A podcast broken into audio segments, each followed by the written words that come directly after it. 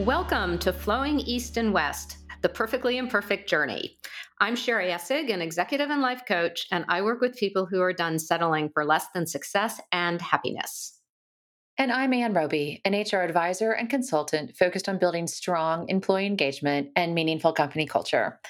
So, Sherry, I just finished this delightful book called Speaking to What Matters, written by our guest today, Katherine Kennedy. Katherine was introduced to us by Layla Taraf, who was a previous guest. Um, and Katherine's also worked with Kara Jones, and it turns out Marilyn McBride as well. So there's like a very fun, small world thing happening here about folks that have been on the, the podcast before. Katherine is a storytelling coach and helps people speak with more authority and confidence. In Katherine's case, that has resulted in this beautiful book called Speaking to What Matters. For her clients, it might be a book, a presentation, a wedding toast, or that dreaded question Why don't you tell me about yourself? Through her work, Katherine invites us to consider the core challenges in our lives, the series of choices we've made that has gotten us to where we are, and the change that has resulted in the direction of our lives kind of sounds like the perfectly imperfect journey to me. So, Katherine, welcome to our podcast. Oh, thank you, Anne and Sherry. I'm so honored to be here, truly. Thank you. Amazing. Well, since you speak about and write about this journey, which again sounds so much like what we're here to talk about on the regular, why don't you tell us a little bit about your journey? Any points along the way where you had some ahas, the ups and the downs, and kind of how you got to where you are now and today?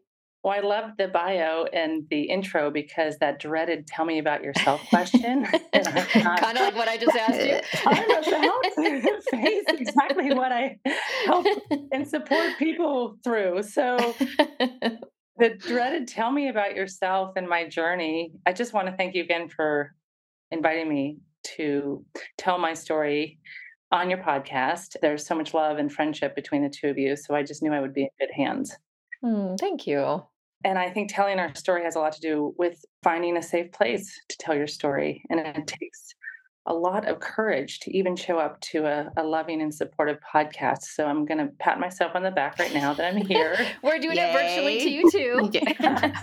and I'm really, really, really grateful. I've done a lot of reflecting on my story, as you know, because of the book, but also because I have been a storytelling coach for the past seven years officially. Unofficially, I have been helping people tell their story since I was 24 years old. I'm sitting here right now in the Bay Area, but I grew up in Pittsburgh, Pennsylvania. I'm the youngest of four from a very Catholic family.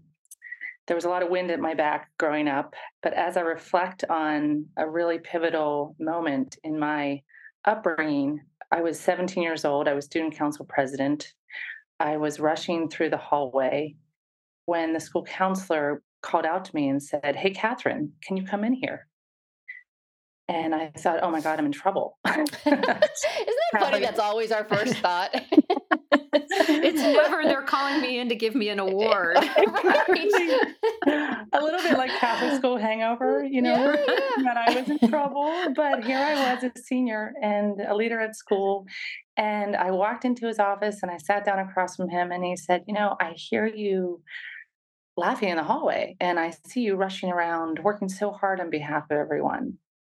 But sometimes I look at you and I wonder, are you okay? I froze and I didn't know what to say. And despite his beautiful, calm, and loving presence in that room, I sat across from him and the tears rolled down my cheeks and I I really couldn't speak.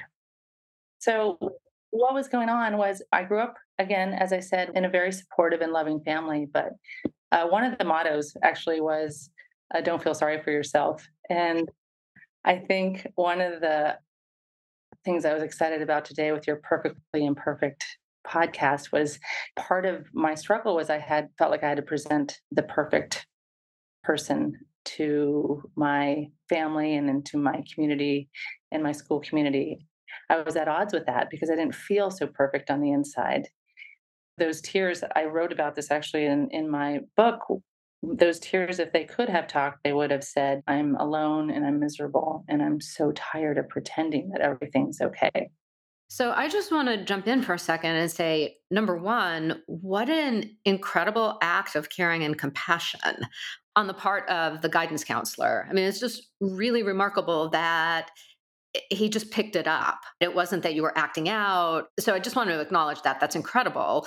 And I'm also curious what impact did that moment have on the trajectory of your life? It just seems like such a pivotal, big impact kind of moment.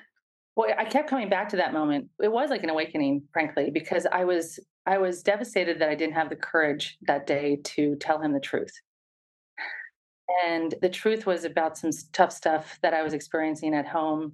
And I just didn't feel like I could ruin the image of my perfect family by acknowledging some stuff I was going through. And all throughout college, I thought about this kind counselor because I felt seen. I might not have had the words that day, but I felt seen and I felt like he saw that I was struggling. And that actually that was enough. Somebody said to me, well, why didn't why didn't he ask you what you were actually feeling? And I said, you know what? He did. I mean, it also speaks to the importance for all of us to check in with our people Katherine, before we started, you you so kindly acknowledged Sherry's and, and my friendship and and you acknowledged one of the things that Sherry had done for me years ago. And it's important and it has an impact. And I think part of what you're saying, and it'd almost be cool if we could hear his side, because it's not even that he needed an answer. And in the moment, yes, you said you were disappointed that you didn't have the words, but in so many ways, the vision I get is like a door opening like it was an, it was the opening that allowed you later to share some of the way you were feeling some of the things that were happening in your life. Is that a fair assessment? Absolutely. And so in fact i had around that same time met a woman who was starting a nonprofit helping kids be the first in their families to go to college. And actually, one of the other mottos in my family was with privilege goes responsibility. Because my dad actually, I mean, we moved from, I would say, the middle class to the upper middle class. And part of our struggle was as things became more abundant, we weren't talking about the tough stuff. And so it was it was very confusing to me everything was very confusing in my adolescence around my relationship with abundance and happiness, that it was almost a little bit of an inverse relationship. But I took those values and I pursued working with this nonprofit called Summer Search after college. I was an African American studies major. I had gone to on a summer program during my summer between my freshman and sophomore year of college and I lived with a family and it was transformative because it may sound kind of cliche, but I stepped out of my environment and really saw the person I wanted to be, and I started to connect in more honest and truthful ways with others. And I, it was kind of an opening. And then I went back to college and started to follow my passion of listening to people's stories. And those were the those were the classes I wanted to show up to. I keep telling my kids who are in college, just choose a major based on the classes you want to show up to. Which is fabulous advice, actually. actually yeah. But I pursued working with this nonprofit, and the mission was to help kids be the first in their families to go to college through a similar type of program that I had gone on in Kenya, living with a family. And but the beauty of this program was how we worked with the students and helped them actually tell their story. So while I've been officially a storytelling coach since 2015, I actually, at the age of 24, learned an incredible way to open up and connect with a young person through this one question, which was the question that we asked for students to interview to get into Summer Search, which was see your shoes. And so this is imagine us me in a in a high school counseling office with here it is. is isn't this interesting? Seven or eight years later, I'm in a high school counseling office and I'm learning the skills to help somebody open up by asking one question, which was different than what Tom Johnson asked me back when I was 17, but similar, which was see those shoes. The goal of this interview is for me to get inside of them. So I was hooked because here I was learning how to work with students in an honest and deep way and hear their stories. So I did that for 20 years.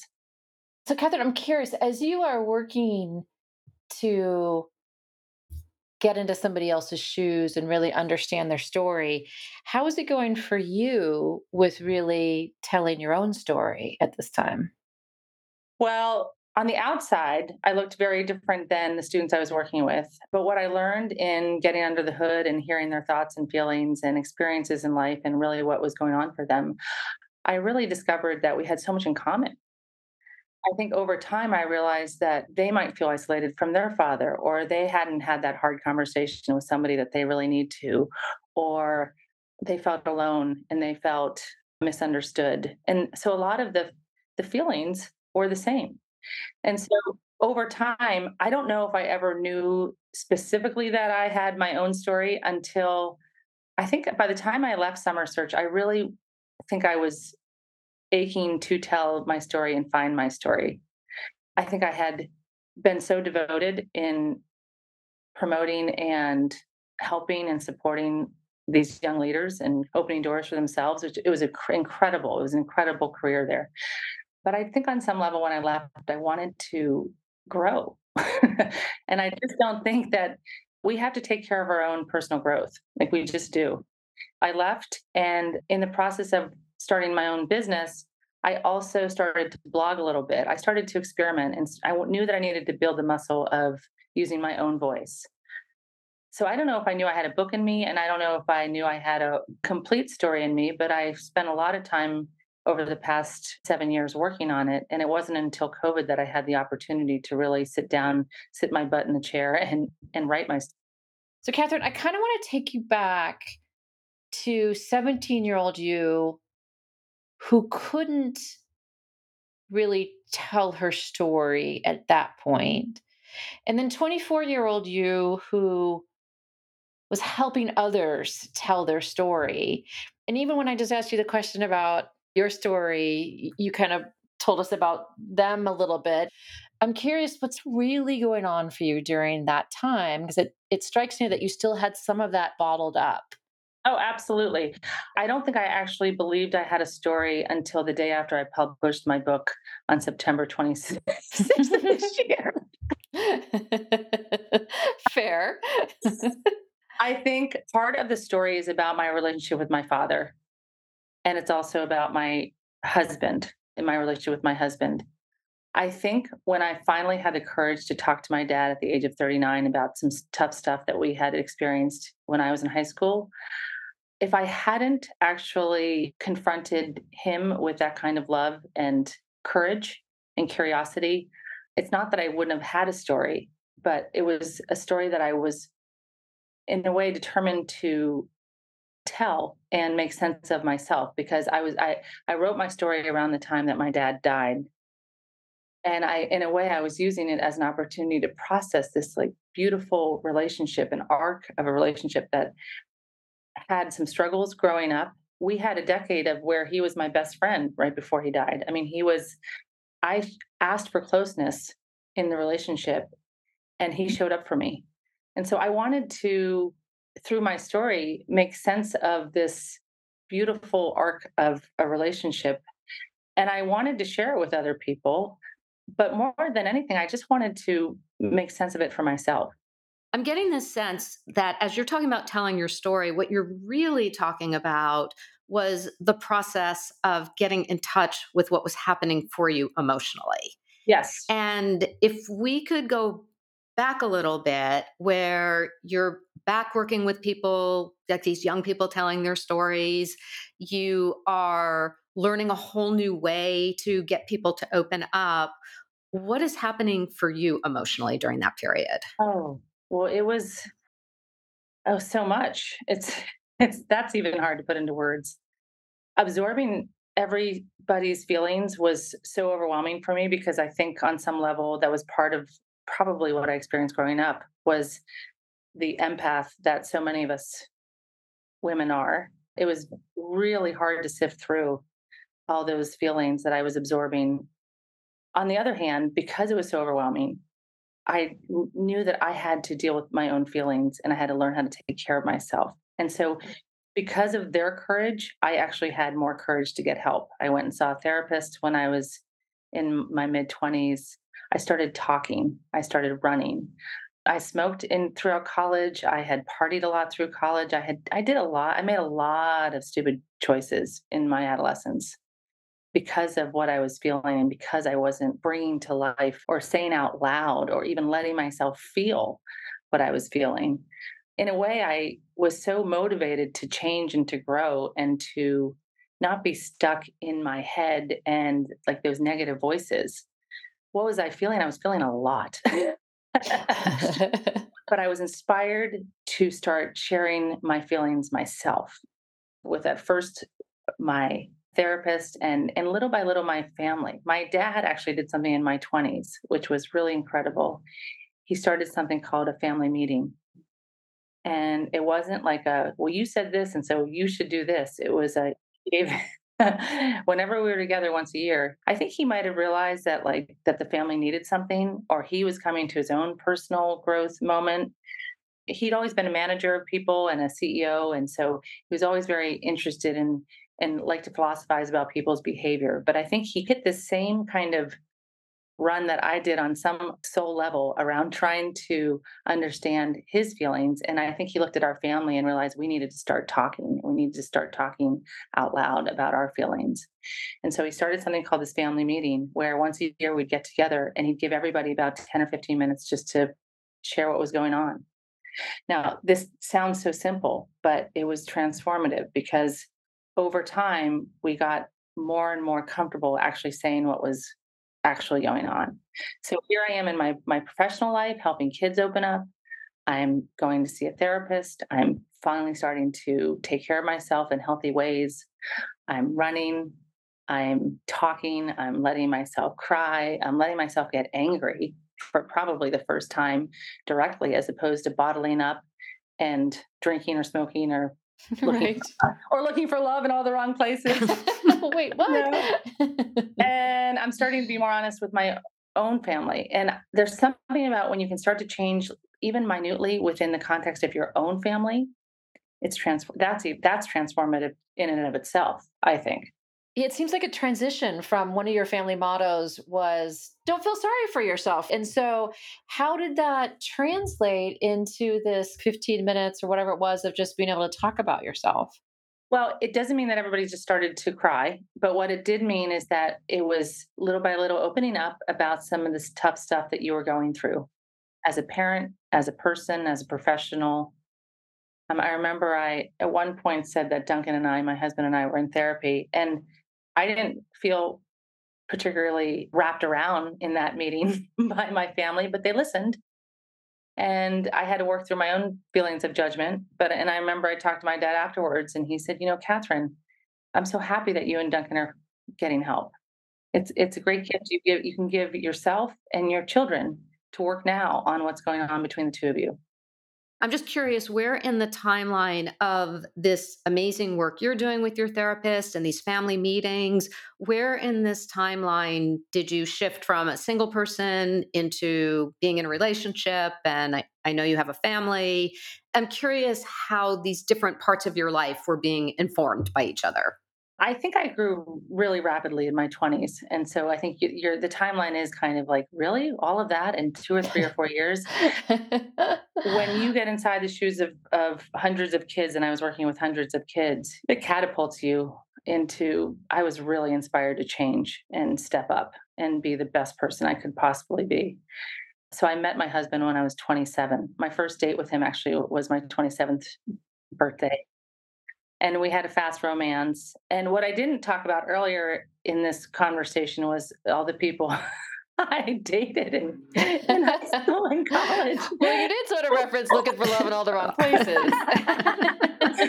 so by the time I started to love myself, I think I was ready to love somebody. And I think that is a journey, but it doesn't mean that it was all perfect. Let me tell you. I mean, Duncan and I had a fast romance and got engaged quickly and had kids quickly, and then the bumps started. But that too, if I learned anything from my work with kids, is that I learned actually, people used to say, Oh, you must be such a good parent. And I said, No, everything flies out the window with your own children. right. what, what, what my work with, with, with those students helped me do is realize that it takes courage to ask for help. It takes courage to talk about what's going on, and it takes courage to ask for help. And so when we hit bumps in the road, we asked for help. I did a little bit slyly, which is in my book. Uh, there's a part where where I got my husband to go to therapy. It's well, in my book, but we ran with it, and it was really helpful. You know, I want to just highlight something you just said because it's so important is that it takes courage to ask for help, and I think so often people feel like it's weak to ask for help. And this idea that it's actually an act of bravery, it's an act of strength, it's an act of courage. I'm just really glad you brought that up because it's it's so so true. It is true and it's for whatever reason it's it's a hard lesson to learn. You had some difficult unresolved issues with your dad. And so I'm wondering what led you to being able to really address some of those things with him and how did that go? Well, I mentioned that we were doing those family meetings, and mm-hmm. he was so amenable to me sharing that I was in therapy with Duncan. And so I think everybody knew that I was on a growth trajectory in my family. Like kind of Katherine, a little bit of the the problem was growing up finally. and I think they were proud of me for what I was was trying to create out here in the Bay Area. I think they saw my intentions. So in terms of my my father and my relationship with him, at one point in a meeting, he said that he wanted to, he was in his mid 70s at this point and wanted to start taking his daughters on trips once a year. So he would take one daughter on one trip every year. And a trip like we went to New York City, we went to Santa Barbara, and we actually went and picked up my two sons at camp in Colorado together. So it was certainly amazing to have one on one time with my dad. And I just knew when he mentioned that, that this was my chance to talk about some stuff that I had struggled with him growing up. So, why did I have the courage to confront him with love and curiosity? I think because I had done so much personal work in therapy and I'd done so much work with Duncan. And I just think if you want to get close to somebody, you have to share what's inside. It's not just the good stuff, but it's it's the good and the bad. It's the gratitude and the resentfulness. And and I think part of what I had struggled with in high school was that I was so grateful for the life that he was creating for us, but I was resentful about some stuff and I was too afraid to say those resentments out loud, which those resentments that you keep inside can turn on you. I just thought as an opportunity I was scared though, but it was beautiful. And He showed up in such a beautiful way. I mean, he was really honest with me about about everything. So you have this difficult conversation with your dad and you had some resentments that had built up. How did your relationship change as a result of this conversation that you had? It changed everything because I was no longer holding on to this nagging voice in my head that that he didn't know me and that I didn't know him. I felt I felt like that moment with Tom Johnson in that counseling office and with what I gave to those Summer Search students, I felt seen and I felt like I really saw him. I saw him for the beautiful person he was, the perfectly, frankly, imperfect person that he was. And he got to see me as that person too. And that was about 12 years before he died. And so I feel so grateful, not that we had a perfect relationship, but that our relationship was complete. We repaired some of the hard stuff. And that is not lost on me how lucky I am. You just commented that you could see your father as an imperfect human, just like you can now see yourself as an imperfect human. And I'm curious, you mentioned early on in the conversation that you felt all this pressure to be perfect. And so you've talked a bit about don't feel sorry for yourself and you can be grateful, but you can also be resentful. And I'm curious what your relationship with the pressure to be perfect is today.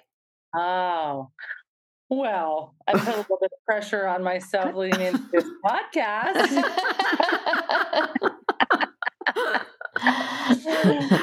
I wrote that story, my book, that first year of COVID, and then I sat on it. I had to work through that it wasn't a perfect book. I didn't write a 250 page memoir. I didn't, that wasn't the point of it. I didn't pursue a publishing house. That wasn't the point of it. But I had to still work through my own voices that it wasn't good enough. And I also had to work through like what my true intention was. I'm so, so proud of this book because it is eh, deeply personal. It is short. It packs a punch. There are a lot of beautiful lessons in it. And it does tee somebody up to be inspired to tell their story and maybe possibly find courage in moments of potential connection with the people they love the most. So I am so proud of it, but it took me a long time. Because of that perfectionism? Yes. And I also had to get over the hump and the fear around sharing intimate details about my life and my family's lives. And that's hard. And it makes gives me so much compassion for anyone who wants to share their story because I have actually a, a lucky story in a way. I mean, I've been really blessed. That is not lost on me how how blessed I've been in my life. And I still had so much fear into sharing this story publicly. And it is a very courageous thing to do. I mean, you are very, very vulnerable in your telling of your story in a very beautiful way. My kids, I have three adult, well, I have three teenagers 21, 19, and 17, two boys and a girl. And they were the last holdouts. They the book I dedicated to them because I want them to have the courage to share what's inside. I want them to live an authentic life on their own terms. But it still was very scary to share some of the things about myself and my family with them. my oldest though read it and he said, Mom, Mom, this is going to change my life. And I said, Really? Really? Really? How? And he said, You know, Papa was amazing and he was larger than life. And he had such an incredible impact on so many people. And I loved him so much. But you know what? It's nice to know that I don't have to be perfect. Mm, what a huge gift. That is amazing. Can you imagine if someone had given you that gift when you were that age? And this book is the gift to anybody else that's reading it for that exact same reason. It's an invitation into vulnerability. It's an invitation into letting your authentic self be seen. Well, that is my hope. That is my hope that someone is inspired to be more of who they are and love themselves, all of it, all, of themselves. Uh, so thank you. It sort of strikes me that at the end of the book, you talk about the difference between telling your story and seeing the full arc of your story. And I'm curious if you could unpack that a little bit. What does that really mean to you? Well, one of the things you said was this framework. You acknowledged the the way in which I work with people is I help them with this very simple framework called the three C's challenge, choice, change. It's not that complicated. a beginning, middle, and end of a story. Okay. The beautiful thing about challenge, choice, change is that it gives people guardrails to go really deep and then see the choices that they've made. Because a lot of us think that life happens to us but when you reframe your story on the choices you've made, I mean, my choices in the beginning were really to be quiet, to keep inside, to be miserable, to pretend that everything's okay. I'm not thrilled about those original choices. But as I look at the arc of my story, I kept choosing to grow. I kept choosing to change. I kept choosing courage and asking for help. And I kept choosing to be more and more vulnerable even when it's hard, because it's still hard for me. I mean, it's still hard for me. The beautiful thing about the challenge choice change is that you can see the arc of your change and that that middle piece reframing your journey into the choices you've made you actually see your story with abundance and clarity and empowerment it's kind of see your power through the journey of your life as opposed to just what's been hard. so what are you doing with the book now? What have you seen? You you you birthed it towards the end of 2023 and it found its way into the world. What are you doing now with the book and, and how are you expanding the learnings that you have in there for people? Well, I'm very proud that I've stayed very true to my values so far around this story and this purpose. I did a pretty small Zoom launch in September with 35 people. My mom was there, my sisters, close ins, and some clients. And somebody said, Are you going to do a book tour? And I said, Oh, no, no, no, no. but I am going to try to do some book circles. And they said, What's that? Like a book club? And I said, Well, what I'd like it to be is a circle where everyone's come having read the book, but it's not about the book it's about so i could facilitate telling them telling their stories. So that caught fire and i've done over a dozen circles so far. I have another dozen lined up. I have an online course in february that's a six week how to tell your story find write share your story. I have some circle immersion days lined up in march here in the bay area. So the circles have been incredibly meaningful a way to share my book to share my story. And again, with the intention of somebody really getting to know me in a deep way, but reading it and being inspired to share their own story. So I'm so proud of that. I feel like people are finding themselves in my story and being inspired to tell their story. So I'm overwhelmed, and I have three different ways that you can read or listen to my story. Uh, I have the the ebook and the hardback, and audio just came out. So it's been more successful than I would have could have dreamed. And success meaning that I'm it's having an impact in the people who are reading it. And that for me is enough. That's really, really awesome. And so this is where you are in your story right now. And I want to go back to almost the beginning of your story. And if you could go back in time and whisper some words of wisdom in little Katherine's ear, what would you tell her? I have lots of cards of, of little wisdom, but how much time do you have? we we have time. Go for it. I would say to feel your feelings, that you are enough, that the world needs to hear your story, that you are a work in progress, and it's all going to be okay. Well, and again, just to reflect back on the beautiful words from your son, what an amazing gift that that would be frankly to any person but i love that that's the gift you would give to little katherine. So katherine thank you so much for joining us today. We really really appreciate you and your vulnerability and you showing up and telling your story. Thank you for joining us. Thank you both so much for having me. Oh, it's been such a pleasure to have you as part of the conversation. And on that note, we will wrap up our episode for today. We really hope you enjoyed it and would love it if you would share our podcast with a friend, give us a rating on iTunes, or post it to your own social media. Until then, please join us next time for Flowing East and West, the perfectly imperfect journey.